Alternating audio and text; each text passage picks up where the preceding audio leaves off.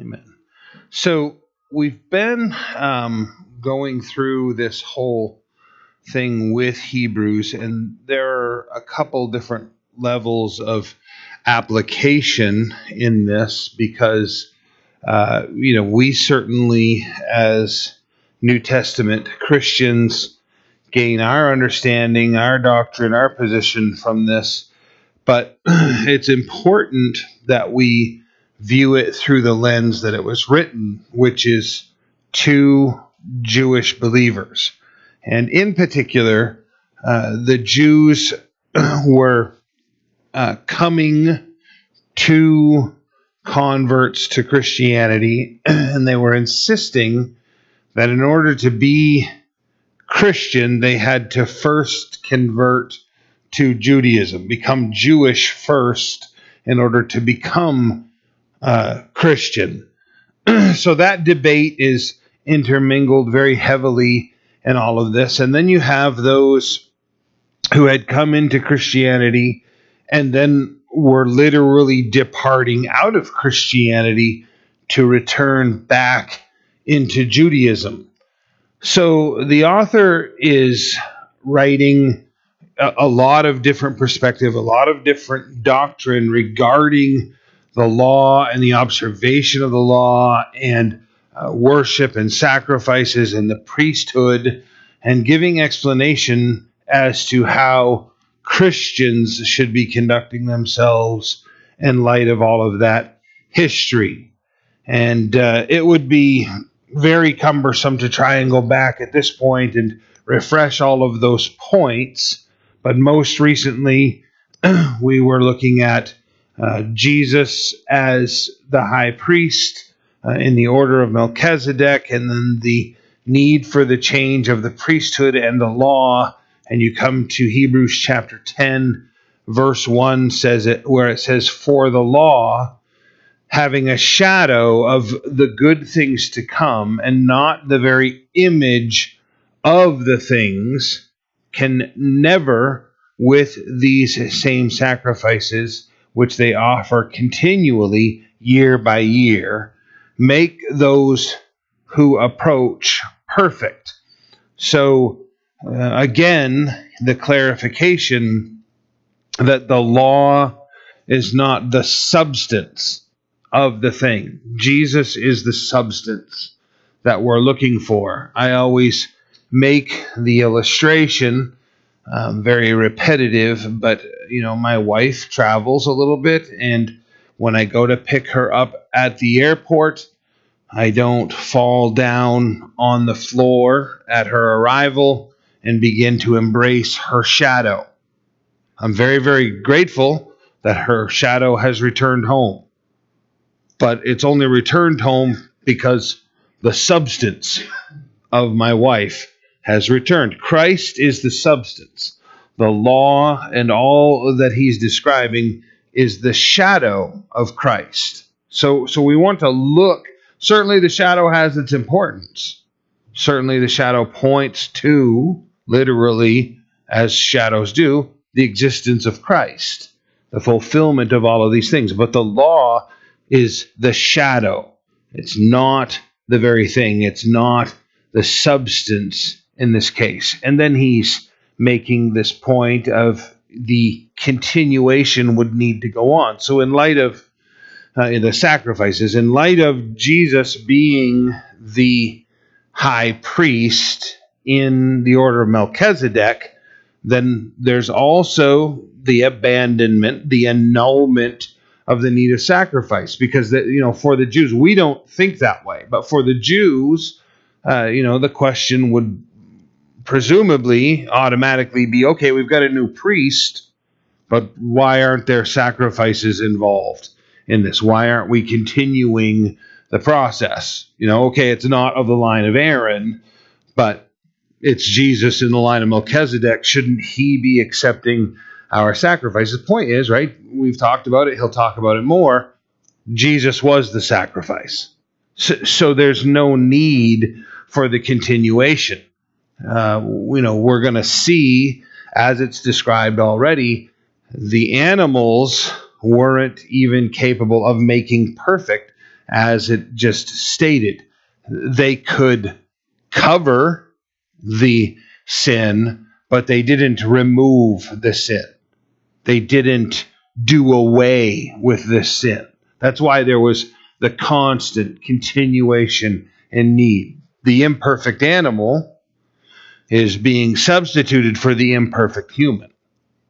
But come the perfect Jesus, then you don't need, right? Because it, it completely does away with the imperfections of the human being.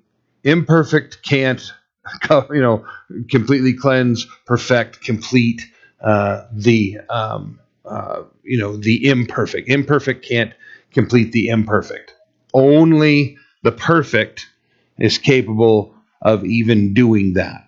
So here we get that statement, verse 2 for then would they not have ceased to be offered question mark for the worshippers once purified would have had no more consciousness of sin but in those sacrifices there is a reminder of sins every year for it is not possible that the blood of bulls and goats could take away sins you got, you got to rewind all the way back to uh, the Lord in the garden, uh, having warned Adam and Eve. Uh, we read that you know in eating of the tree you will die, and uh, you know the scholars point out that the original language said that in dying you will die. The spiritual death through their disobedience occurred immediately. The evidence of that is their realization of their nakedness. They understand guilt, much like the conscience is described here, the sudden awareness of the failure, and then the eventual death. You know, what a what a terrible thing uh, it must have been to begin to see the deterioration come into play. You know, that that morning where Adam gets up for the first time and he's got that pain in his back. You know, what is going on with this? And, you know, and of course, the progression towards death brought them to the death of Abel, their son. How horrifying that must have been uh, to have to experience that. You know, parents experiencing a death of a child, you know, unimaginable, overwhelming pain. Uh, let alone you know you were designed to be in the presence of the Lord for eternity. You've sacrificed that by sinning, and now it's cost one of your children their lives. So that death being the result of sin for everyone, death has to be satisfied. The, the idea that if a person sins, then death is going to be the result. Substitutionary atonement, the animal takes the death. So rather than us experiencing the death, the animal experiences the death. But the sin isn't done away with. The continuation of sin goes on. So now the need for Christ and the perfect sacrifice, which will do away with the sin, completely removing it from us. Uh, so, here uh, in those sacrifices, there is a reminder of sins every year. For it is not possible for the blood of bulls and goats uh, could take away sins. Therefore, when he came into the world, he said, Sacrifice and offering you did not desire, but a body you have prepared for me. So the prophet was telling us long beforehand that the sacrifices were not going to accomplish that finished work. And singular, there was a body that was being prepared. That was Jesus Christ. So, so from the onset of creation, well, really, uh, the scripture tells us that before the foundations of the world, the Lord was preparing for this moment where Jesus Christ would enter into the picture and do away with sin. I mean, I think it's important for us to understand that concept of doing away with sin. He's going to talk about our perfection here by the end of the chapter. And um, you know, it's it's a positional thing. We sometimes, you know, talk about sanctification as a, a process that we're going through. And that's certainly true. You know, we're being cleansed, we're being matured, uh, we're experiencing growth. But in Christ, positionally, we are already sanctified. We are already cleansed. We are already perfected. There, there is no more need. This is this is the ceasing from the work that is being talked about over and over again. Uh, you know, certainly, right? Resulting works. We've been saved, therefore, that should result in works in our lives. But it isn't an effort to achieve the position. Oh, I'll work very hard, and then God will, you know, give me salvation, the justification. He'll give me sanctification, the cleansing. He'll give me glorification when I reach his presence. All of those things have already been granted to us. Signed, sealed, delivered. The check has been written. The name, Jesus Christ, is on the slot. We simply accept that and the payment is made. So here that body was prepared and uh, the prophet goes on in burnt offerings and sacrifices for sin, you had no pleasure. Listen, not the idea that he was disgusted with it or hated it, right? But the issue was that God took pleasure in the fellowship. God took pleasure in the relationship. It, it wasn't like God was like, oh, bulls. I'm so excited. Today we're going to have, you know, t- it's goats today. Great. I just love it when they sacrifice goats. God, God wasn't excited about, you know, what the animal was. He wasn't excited about the actual sacrifice. The, the goal was you and I. He, he wanted that relationship in, in our lives. You know, the, the root word in religion is if you did a transliteration, it would closely be uh, reconnecting. And and the idea is that you know, unfortunately, religion is man trying to reconnect. Right? I mean, certainly the book of James tells us that pure religion undefiled is this that you would care for the widow and the orphan in their need and keep oneself spotted from the world. So, I mean, you have that concept of religion, but really, God makes the connection. Right? We, we, you know, we aim at it through all of our different processes, even these sacrifices, and in the end, it takes God reaching down. You know, I, I think Joe Focht was describing it as, uh, you know, like trying to go from America to Europe on your skateboard, you know, just get the huge running start and off the end of the dock you go, you know, and you make it what, 20 feet closer, 10 feet closer, you know, and the, the, the guy, the next guy is, you know, attaches the rocket engine to his motorcycle and, you know, hits the ignition switch and blasts off. And he makes it what a few hundred feet out there before gravity takes over and he crashes in. And the guy on the motorcycle thinks that he's smarter than the guy on the skateboard. You know one man's religion compared to another man's religion. You're still a gajillion miles off. You're not you're not making the connection that that requires the supernatural capability of god to reconnect. And that and that's what this is here is yeah the sacrifice is right. Covering it's an it's an admission of guilt. It's it's understanding death is the result and the requirement for sin. But the the reconnect uh, the atonement can only occur through Jesus Christ's blood then I said behold I have come and in the volume of the book it is written of me to do your will O God not not pleasure in the sacrifice, obedience. Right? I mean, draw this, uh, you know, students back to Saul In that very moment that's being hinted at here, where he's been disobedient, right, with the slaughter of the Amalekites, but you know, as Samuel the prophet's confronting him, he's saying, "Oh, I, I kept all of these, you know, animals so that we could perform sacrifice." And and the Lord makes the statement of, uh, you know, I'm not, you know, I have no joy, I have no pleasure in these sacrifices. To obey is better than sacrifice. Uh, Jesus Christ comes and in perfect obedience. So strange that Hebrews tells us that he learned obedience.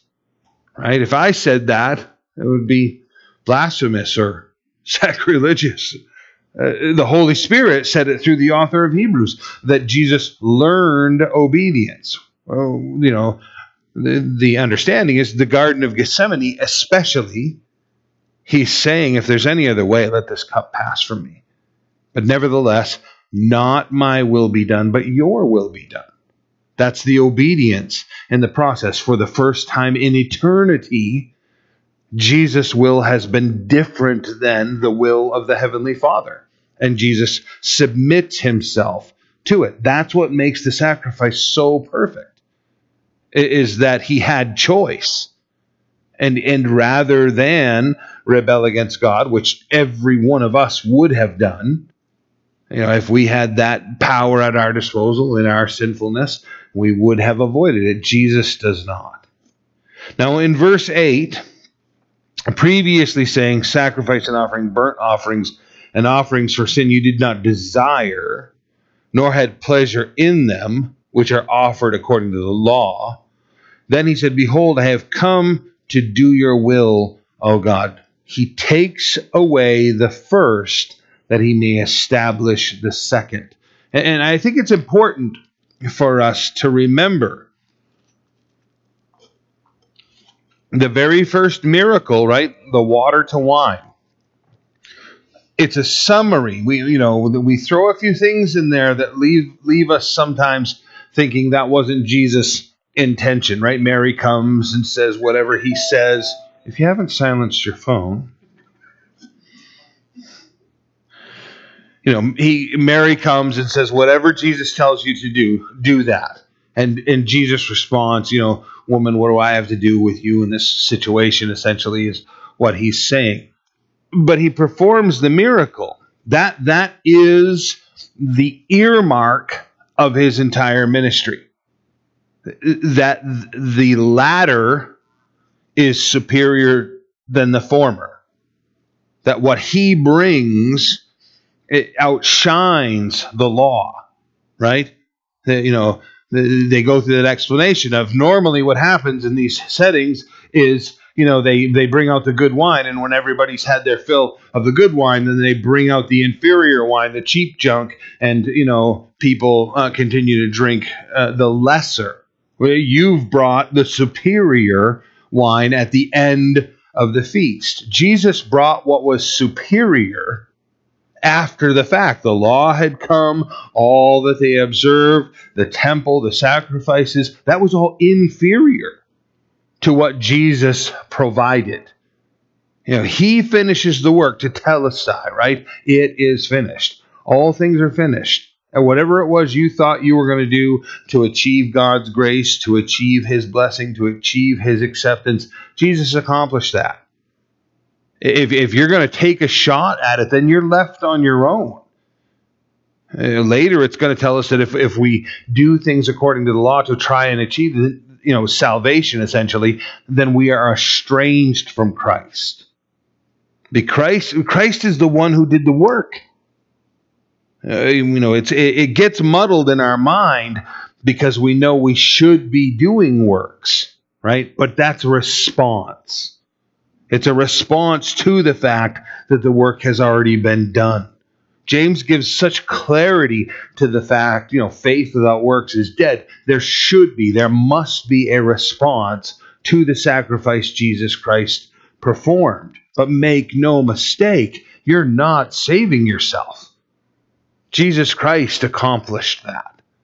He is the one who provided salvation through the process. So no desire for the sacrifices. It's for the person, and Jesus Christ is the one who accomplished that. Verse 9 Then he said, Behold, I come to do your will, O God. Take away the first, that he may establish the second.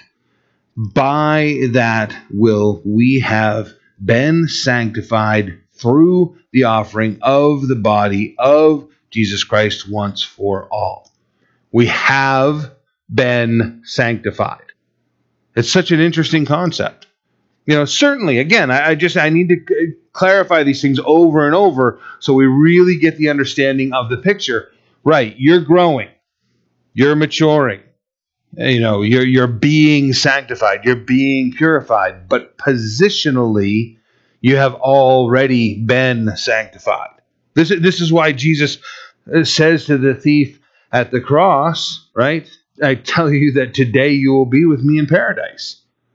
Uh, that guy doesn't get to, you know, do any works. Uh, he really does, doesn't he? Because to this day, he's preaching to us every time we read that passage. You know, so, so his testimony, right? What is the work? Jesus said, the work that you must do is that you will believe in the one who was sent, Jesus Christ. That's the source of salvation, is our belief. So the sanctification, you know, uh, some people want to argue with me about this, and I'm not trying to create an, an argument or a new, you know, doctrine or anything weird like that. We have been, past tense, we have been sanctified through the offering of the body of Jesus Christ once for all. The, the offering was made once for all, and the sanctification occurred once for all. Uh, you have been delivered. You know, that, that whole idea, right? Uh, that he would cleanse us of every sin, past, present, and future.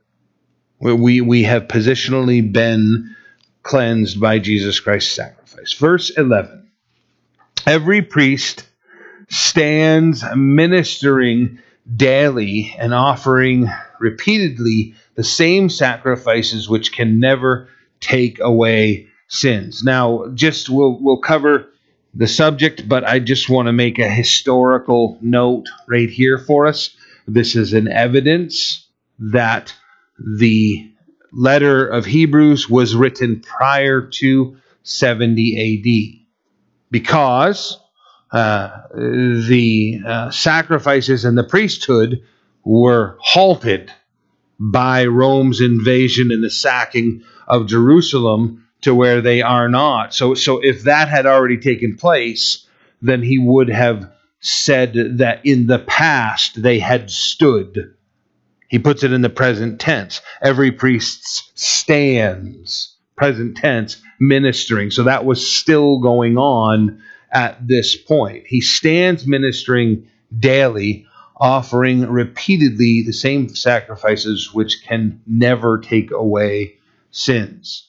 Uh, so here, here it is again, conceptually, that if we get ourselves caught up into legalism as though our behavior and our processes are going to provide us with salvation, right? I, I, mean, I've had so many various conversations over the years with people that are trapped in, you know, for different forms of legalistic Christianity where you know we we never you know the women of our church never cut their hair. You know they they they they continue to tie it up in a bun and if they ever want to shorten it then it has to be you know burned off. It can't be cut off. They got all these strange rituals. You know the men of our church you know only wear a very specific type of clothing. The women only wear and, and i'm talking i'm talking broadly because you know, if you talk to one certain group, they've got their wardrobe. You can talk to another group, they've got their wardrobe. You know, there's you know the whole polyester suit crowd, and you know the other guys that are just you know all dressed in black and wide brim hats, and you know the the the idea. Nothing wrong with any of those things, but the idea that this is what makes me acceptable to God. Uh, you know, whether it's a goat that you've taken or a sheep that you've taken for sacrifice, or some work you're doing you're you're saying Jesus Christ's sacrifice didn't cover my sins. I have to also do this in order to be acceptable to God. Um, you know, it, one of the ones I will directly address because it is a false religion is those that say uh, okay, you were baptized, but were you baptized in Jesus' name? You know, and, and the answer, you know, they they're literally talking about was that phrase uttered over you as you were submerged into the water? I baptize you in Jesus' name. Right? We don't do that. I've been encouraged by pastors that I should include that. You know, when you when you baptize, will why don't you just cover the bases? Like like say, I baptize you in the name of the Father, the Son, and the Holy Spirit, and in Jesus' name.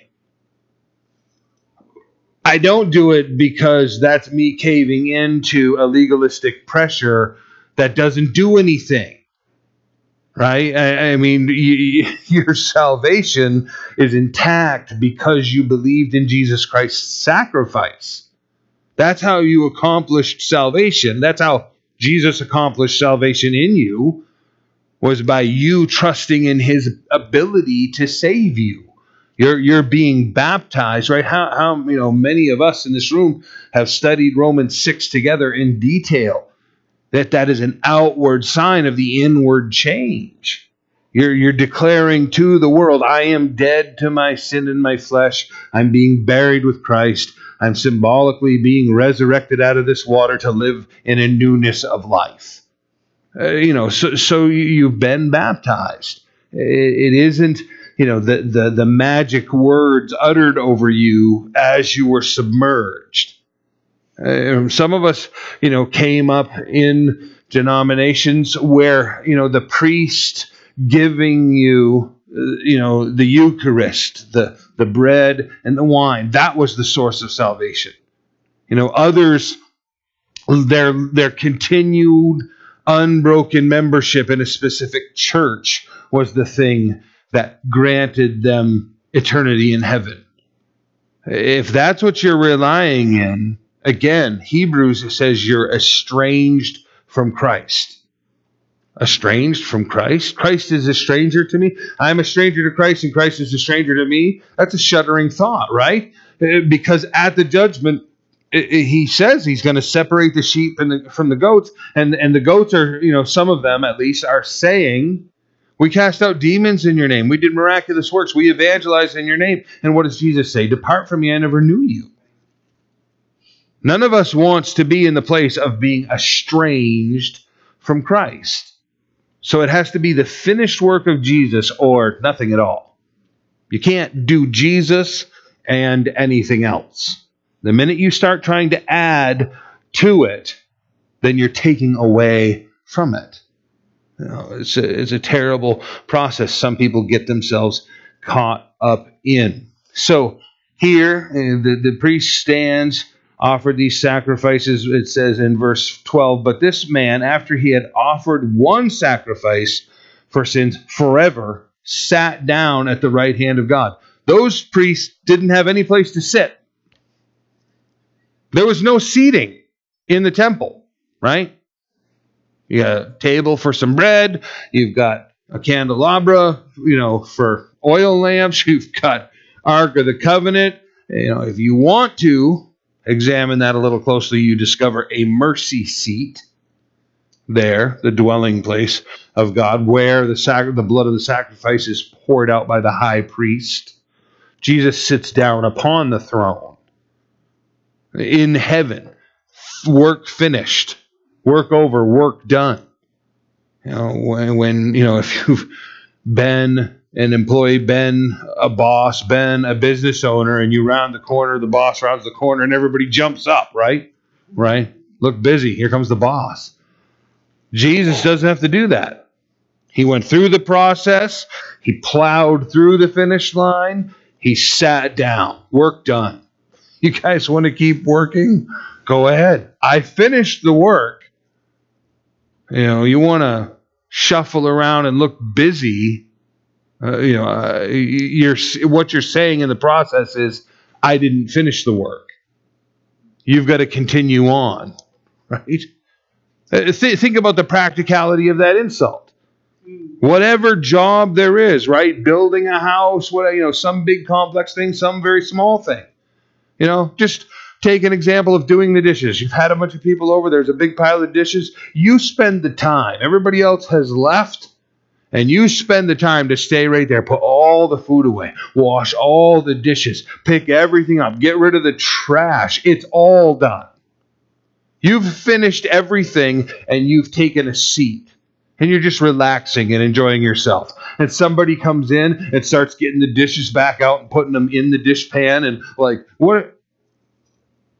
You making busy work? You're trying to look like you were part of finishing up here? I finished up. It's all been put away. I completed the project.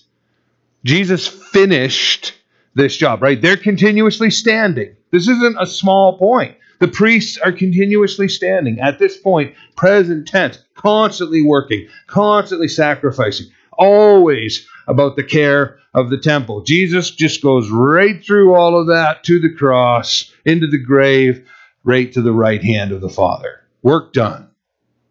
Everybody should just sit down now. There's no more work to be done. Jesus has finished it. It's a beautiful picture to, uh, for us to understand. It's this process. You know, we seated at the right hand of the Father for from that time waiting till his enemies are made his footstool, right? We don't presently see that. He's seated, right? And this man, after he had offered one sacrifice for sins forever, sat down at the right hand of God. From that time, waiting till his enemies are made his footstool. Uh, guess what? They presently already are. But we're going to go through some motions. And we're going to get to the finish line where Jesus Christ is seen as the ultimate absolute authority of all things. Every knee will bow, every tongue will confess Jesus Christ is Lord. Even those that are most opposed to him right? They will make this confession. They will perform this act of worship. For by one offering, he has perfected forever those who are being sanctified. We are sanctified positionally, but we're being sanctified. So you get both sides of that picture. And here, again, present tense, we are referred to as perfect. So, you know, next time somebody says that to you, what do you think you're perfect? You know, you've at least got the ammunition to fire back. Yes, I am. You know, in Christ, I have been made perfect. You might sound a little smug in the, you know, circumstances if you do that, but the truth of the matter is you are because you are clothed in Christ. You are housed in Christ. You are part of the body of Christ. Christ is perfect. So through that process, we are made perfect. But the Holy Spirit also witnesses to us, for after he had said before, so we, we get this further witness, verse 16, this is the covenant that I will make with them after those days, says the Lord. I will put my laws into their hearts, and in their minds I will write them then he adds, Their sins and their lawless deeds I will remember no more. Such a gracious verse, right? You know, couple that with uh, 1 John 1 9. If we confess our sins, he's faithful and just to forgive us our sins and cleanse us from all unrighteousness. Oh, the guilty conscience can just wear you down, can't it? It's just, I mean, my enemy, I'm I am super susceptible to this. And my enemy knows right where that bullseye is all the time. Uh, you know, I don't have big, huge things. He'll drag up some stupid little thing and just throw it, you know, I, I guess we're probably all old enough to remember that phrase, you know, throw it right in your spokes. you know, you're riding your bike and somebody, you know, one of your idiot friends throws a stick right in your spokes and it just goes up around to where it meets the frame of the bike, and your front tire stops on a dime, and you go cartwheeling into Never Never Land. Uh, the devil knows how to do that to me. And the Lord has had to be right there at my side and remind me that's already gone, man. I've already forgiven you of that. You, you know, you, you don't have to dwell on this again. You don't have to ask me forgiveness again. I just get I get so embarrassed with, oh my gosh, I can't believe what kind of human being I am. just the terrible behavior of my past. He's constantly just rubbing my nose. He doesn't have the right to do that, right? What was that? Um, Revelation 9, 12. I forget where. You, you guys remember the verse that says that Satan is the accuser of the brethren, right? She's always there. You know, it's like that. He's like that bully on the bus that just, you know, as soon as you get, you know, one step up, he's got to remind everybody about that time you were complete knucklehead. Just to, you know, put you down. That's the way my enemy works. It just grates on us. And I know a lot of people deal with that. Um, people often tell me, "Oh, you need to just do this or that, or grow up, or you know, whatever, mature." Yeah, I'm I'm still waiting for that day to come. My enemy still knows how to tinker with me, knows how to discourage me. We have to pick ourselves up in the grace of God and move on. Remembered no more gone. It's done away with. The way the Lord, you know, forgets these things, and we aren't, you know, having to deal with them anymore. It's a beautiful, beautiful picture that the Lord uh, paints for us. This covenant that I will make with them after these days, says the Lord, putting this law in their hearts. He adds their sins and their lawless deeds I will remember no more. There is something about the way that God writes upon people's hearts. Um, I've learned to trust that over the years. Uh, I've seen it in my own life. I've seen it in others where you're trying to share with them. Try, you're trying to convict people of things. You know, just like you need to leave this life. This is terrible. You need to find your freedom in Christ. And they act like, no, this is fun. I like it. I, there's no there's no negativity to everything I'm doing and experiencing. Well, the conviction is there, and what you're sharing with them is true. And I've known it experientially in my own heart that I knew what I was doing wrong was wrong. And I've had enough of them come back and say, you know, that time we were talking, I knew I knew you were right. I knew I was wrong. I, I mean, I don't dwell on it. I don't take the position of the devil and rub their nose in it the way that I hate so badly but know that the conviction is there. That God is saying to them the things that are so deeply convicting, that, that would draw them unto Himself, that would free them from their sin. The law is written on the hearts and the minds. God has placed that conscience there. Now, where there is a uh, where there is a remission of these, there is no longer an offering for sin if you've been forgiven, you don't need to have more sacrifices made, right? So, to the Christian, you know, that legalism of, yeah, yeah, right, Christ has forgiven me, but I've also got to do this in order to be acceptable to Him. No, no, you don't. You know, to the Jew in the day of, well, it just doesn't seem right. I mean, we've always offered goats and sheep and sacrifices, so I just, I feel so compelled to do this. You know, I've had friends that were delivered from Seventh day Adventism and, you know, the doctrine that kept them bound under that legalism. And, you know, for them to go enjoy themselves on a Saturday is like heart wrenching at first.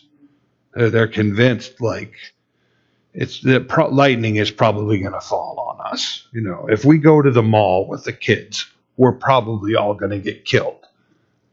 And having to learn the grace of God in that process. You know, certainly the Lord wants us to take a day of rest. He wants us to worship, right? Jesus said the Sabbath, you know, man is not given to the Sabbath, the Sabbath is given to man. It's a gift from God to rest in, in what He has given us.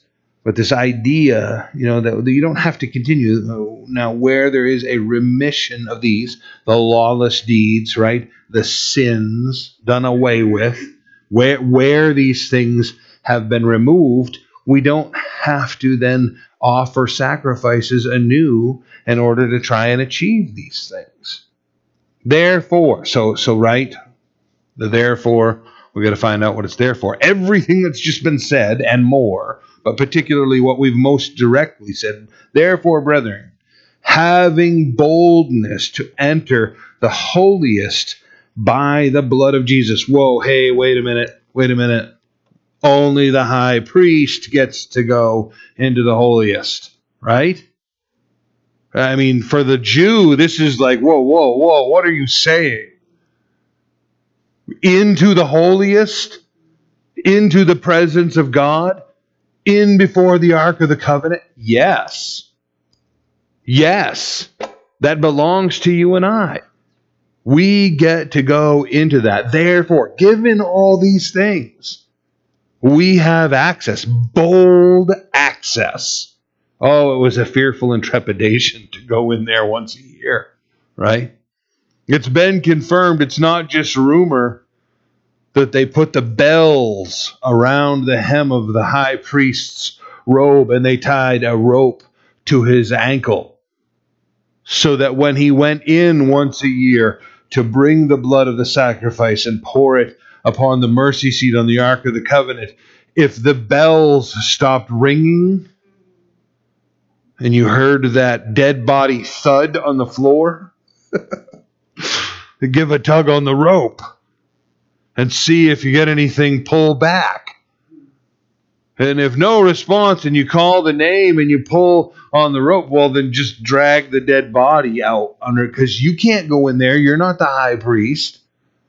Uh, the, the the severity of entering that place was was you know a gravity that they all shuddered at the thought of. Wow, the responsibility of being the high priest and going into the presence of God. The veil was torn, right, eighty feet tall, ripped top to bottom, opened wide up. Here's the Ark of the Covenant. You now have free access into this place.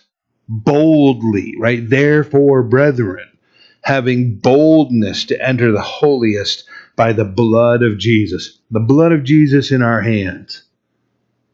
That's what gives us access to this location.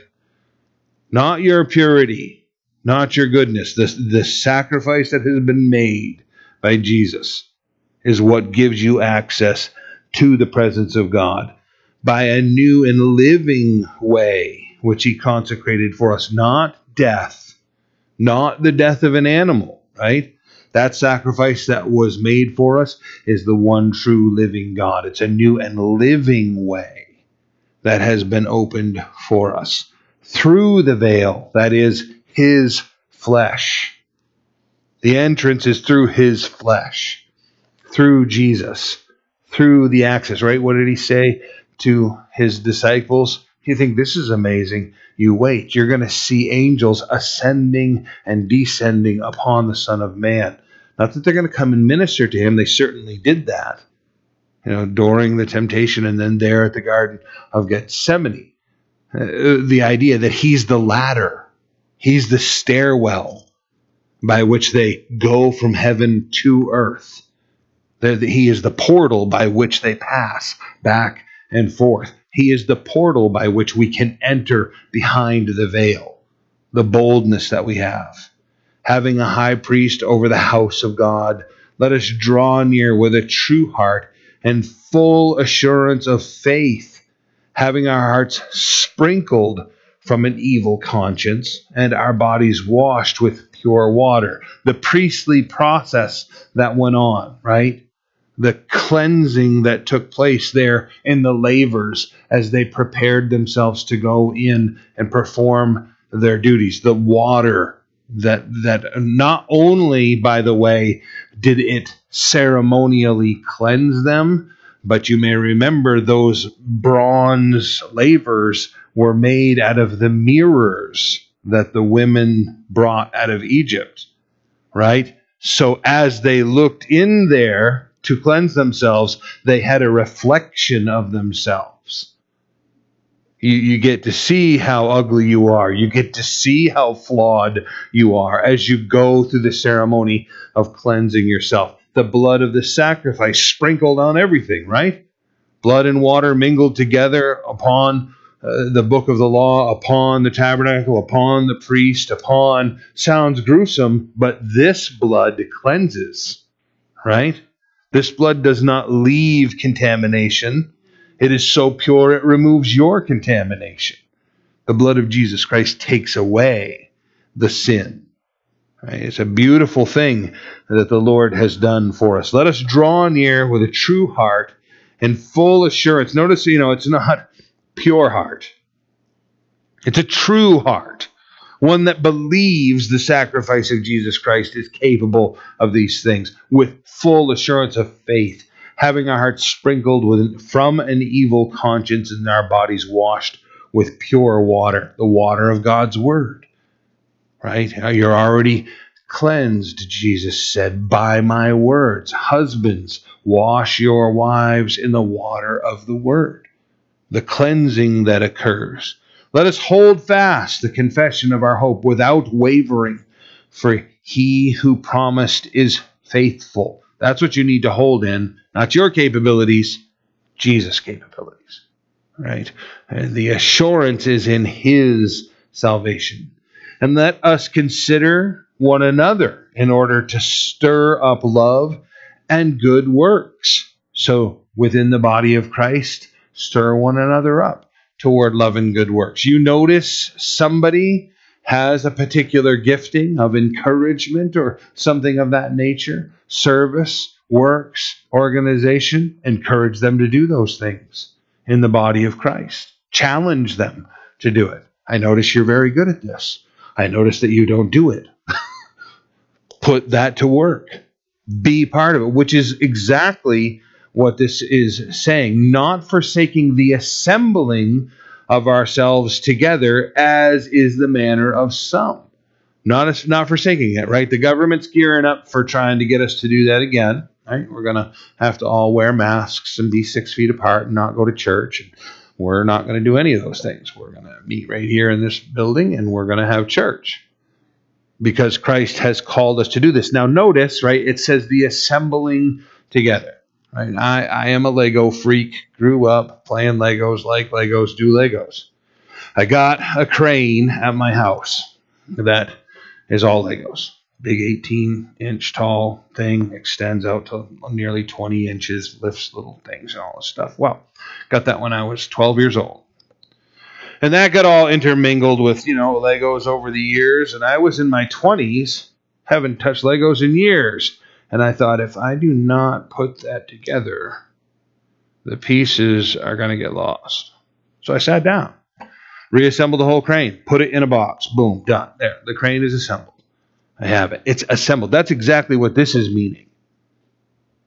This is right? My Legos, you can just sweep them all into a pile, right? I, I had this big canvas thing as a kid round circle. Lego, stay on that, play on that. Sweep them all back onto that drawstring, pick them all up. That's not what the Lord is talking about right here. It's not talking about just all bunched together in the same place. It's this thing has a fitted purpose and work, and this one does too. And it interlocks with that, and this one interlocks with that, and that one is connected to this, and this is connected to that, and they all work together as one assembled thing. You've got a calling. Every single one of us in this room. And the neglect of the assembling is that very thought right there.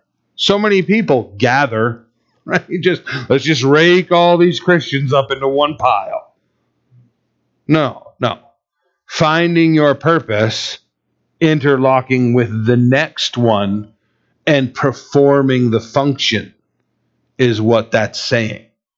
We need to be assembled together for the purpose of God, which is what he just previously said about caring for one another's needs, doing for and being for one another.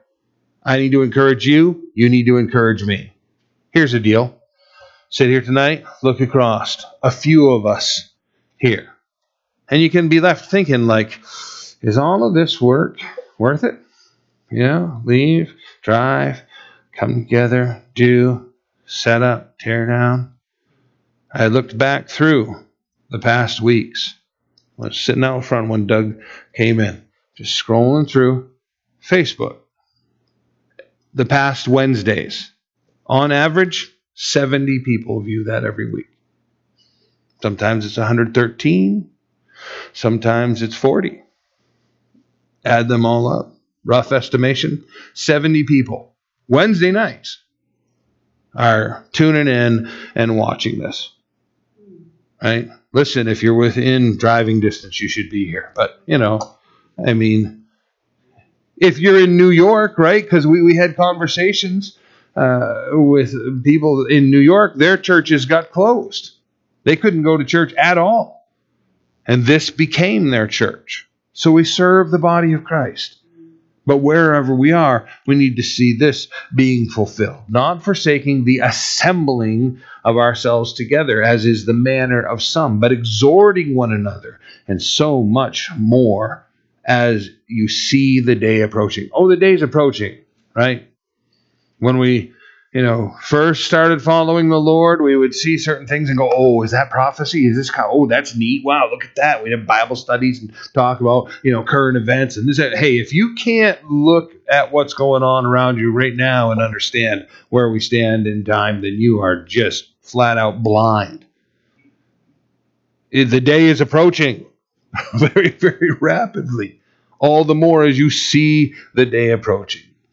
For if we sin willfully, after we have received the knowledge of the truth. Now, this is a very troubling verse for some people, but we'll try to work through the language here in the few minutes we have remaining.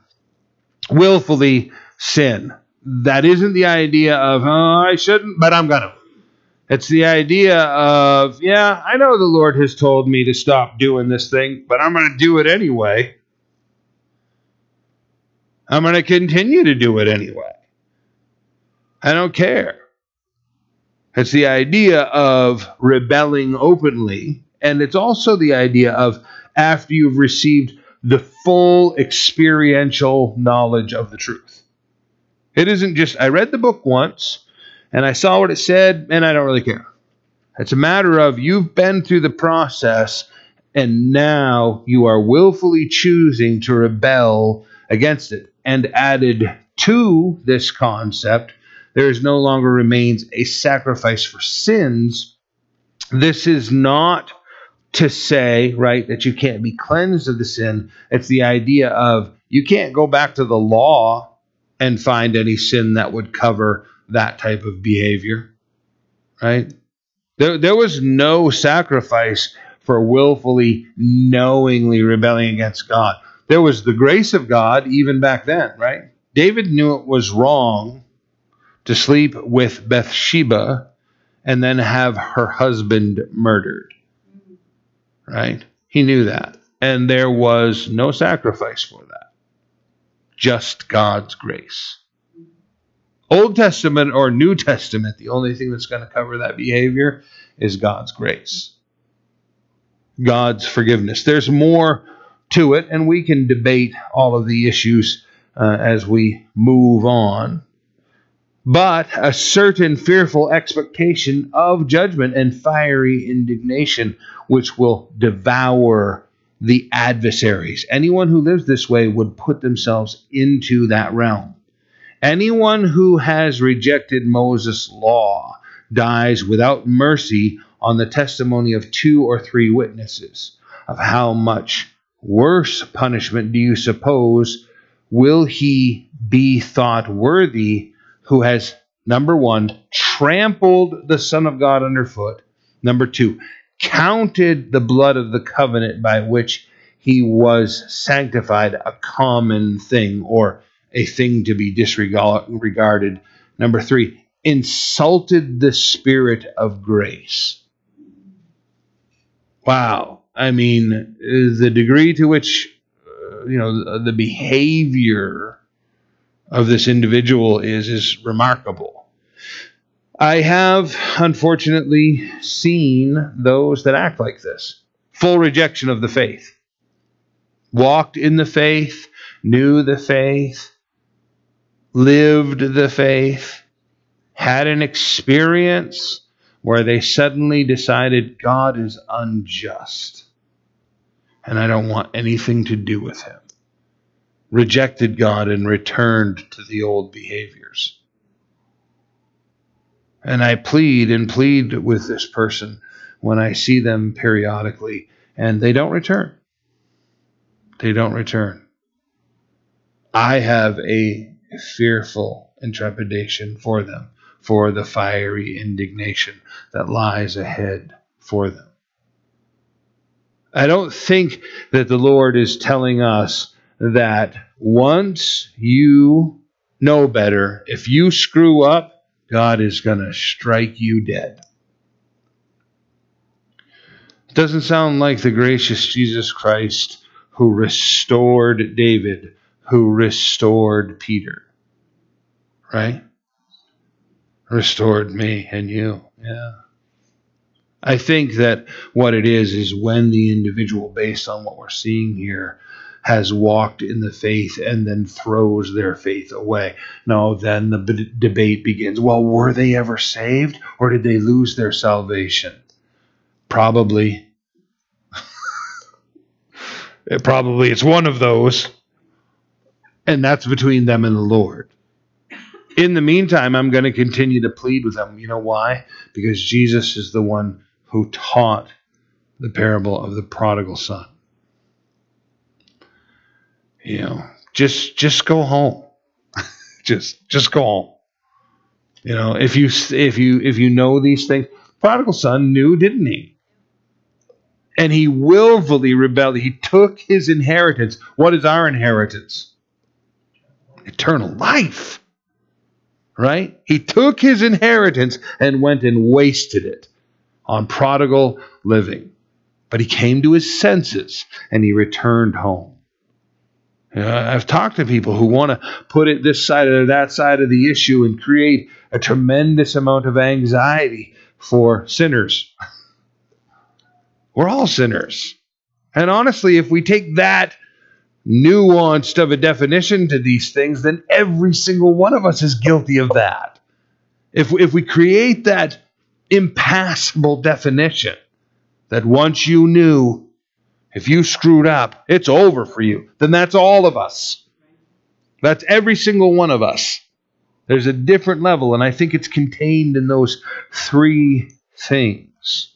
You know, the the the trampling of the Son underfoot, right? Counted the blood of the covenant by which he sanctified a common thing, a worthless thing, insulted the Spirit of grace. Literally, you know, dismissed God from all of his efforts to reach them.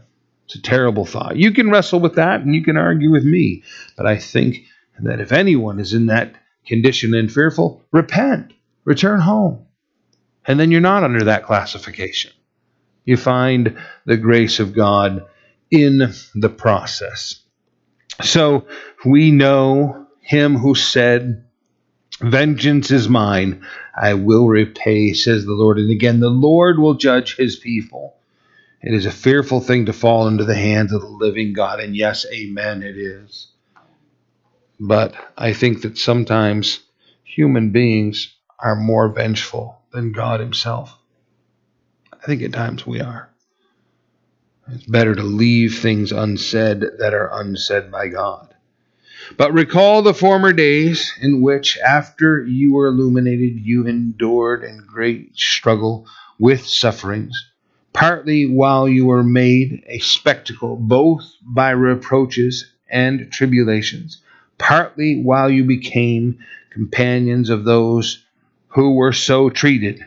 For you had compassion on me in my chains, and joyfully accepted the plundering of your goods, knowing that you have a better and an enduring possession for yourselves in heaven. Therefore, do not cast away your confidence, which has great reward. For you have need of endurance, so that after you have done the will of God, you may receive the promise. The horrible, tortured state of existence that many of these Jewish believers experienced. The horrible experience that we have being lumped in with them, right? It's it's amazing to me that there on the Sermon on the Mount, Jesus says that if you are persecuted and reviled then you receive a blessing, for so they treated the prophets. He equates our light affliction of ridicule as being summarily equal to what the prophets went through. That's that's really gracious.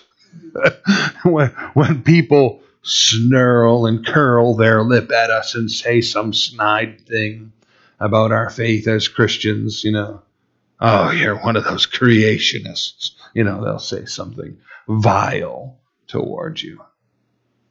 Be joyful, Jesus said. It's, it's, a, it's an amazing thing that we get to experience the acceptance, the same acceptance. So it's an interesting thing. You'd think you'd need to go through the, you know, being sawed in half in a log in order to qualify. And, and the Lord says, no, if, if you're being ridiculed, that's how they used to treat the prophets. That's a remarkable thing that we've been brought in. So whether we have great tribulations or we have been associated with them, the plundering of our goods, right? The, the things that we could have experienced and had if we had not embraced the faith, if we had gone the way of the world. You, you allowed certain things to happen in your life. You know, in this day, they would just come in and take all of their belongings away. In our lives, there are certain sacrifices we have to make. You know, you come to the moment where you have to make a decision. Am I going to live by my faith here? Right? You know, I, I have been told you can't talk about Jesus on this job anymore. Well, I'm going to continue to. And I ended up getting fired. You know, I know several people that have had to leave their job because of their faith. You know, we have suffered in the process we will receive reward. Endurance is necessary. We're going to have to go through these things. Verse 37 For yet a little while, and he who is coming will come and will not tarry. And now the just shall live by faith. But if anyone draws back, my soul has no pleasure in him. Just live by faith. The three coupled together you want to be one of the just, you're going to have to live out this faith. There's, there's no shirking away from it. This statement, yet a little while, the author of Hebrews wrote that saying an extremely short amount of time. Well, wait a minute. You know, almost 2,000 years has passed. And, and here, uh, the author is saying, no, it's coming really, really, really, really, really, really soon. Well, if it was coming really soon for the author of Hebrews, then it must be right on the doorstep for us. It must be here, now, eminent. Uh, you can't take this and say, well, it didn't happen, and therefore it's not accurate, and therefore I don't believe it now. No, the author of this was telling us what spirit we should function in, and that is the idea of the imminent, immediate return of Jesus Christ. We must live as though it is the here and the now. It's not a long ways away. But we are not of those who draw back to perdition, wastefulness, loss, uselessness. That's not us, but of those who believe to the saving of the soul our own soul and any that we can reach. Amen. As Jude said, uh, reaching even into the fire to save some from the destruction. Uh, our, our lives are lives of salvation for ourselves and anyone around us, anyone that we can reach to, anyone that we can share with. That's what we need to pray for. Listen, I'll just I'll try to close with this thought. The prodigals, right? We've talked about that, and, and you know some of us have been that. Um, the, the thing that brings the prodigals home is pain, embarrassment, and want. That's what does it right? It isn't goodness. It's not bailing them out. It's not doing all kinds of wonderful things for them and just, you know, taking care of their court fines and trying to repair their car and pay off their rent. And that never brings them to Christ. Pain, embarrassment, and want are the three things that cause the prodigal to come home. Oh, I don't want to confront them. I might drive them further away. No, you know what might drive them further away? Is you softening the circumstances for them. You're extending the leash. it needs to be hard. It needs to be difficult. You need to let them suffer the circumstances that would force them to repentance. You don't have to be cruel. You don't have to heap problems upon them, right? They're creating enough of that for themselves. But what we just read, right, about those, oh, I don't want anyone to depart from the grace of God and experience the, you know, fearful, trembling, you know, fiery indignation. I don't want that. Well, then let them suffer the circumstances. That that's the thing that's going to help them come to the place they need to be, right? You know, all of those, you know, encouraging posters that are so applicable. No pain, no gain, all that different stuff. It's through the trials, right? That that we learn and that we grow and that we mature. So here, what Christ has provided for us, this beautiful sacrifice that covers all things so that we can come boldly into his presence. We need to let Christ work those things out in our lives so that we're walking in fellowship with Him rather than walking away from that fellowship. Amen? Amen. Well, Hall of Faith next week, Hebrews chapter 11. So we'll pick up there. Why don't we stand and we'll pray together?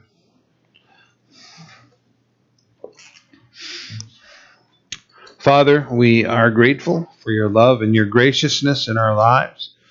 And we pray that you would help us to walk in obedience to you that you would accomplish what you want to in each and every one of our hearts. We long to see all of these things fulfilled. We pray in Jesus' name. Amen.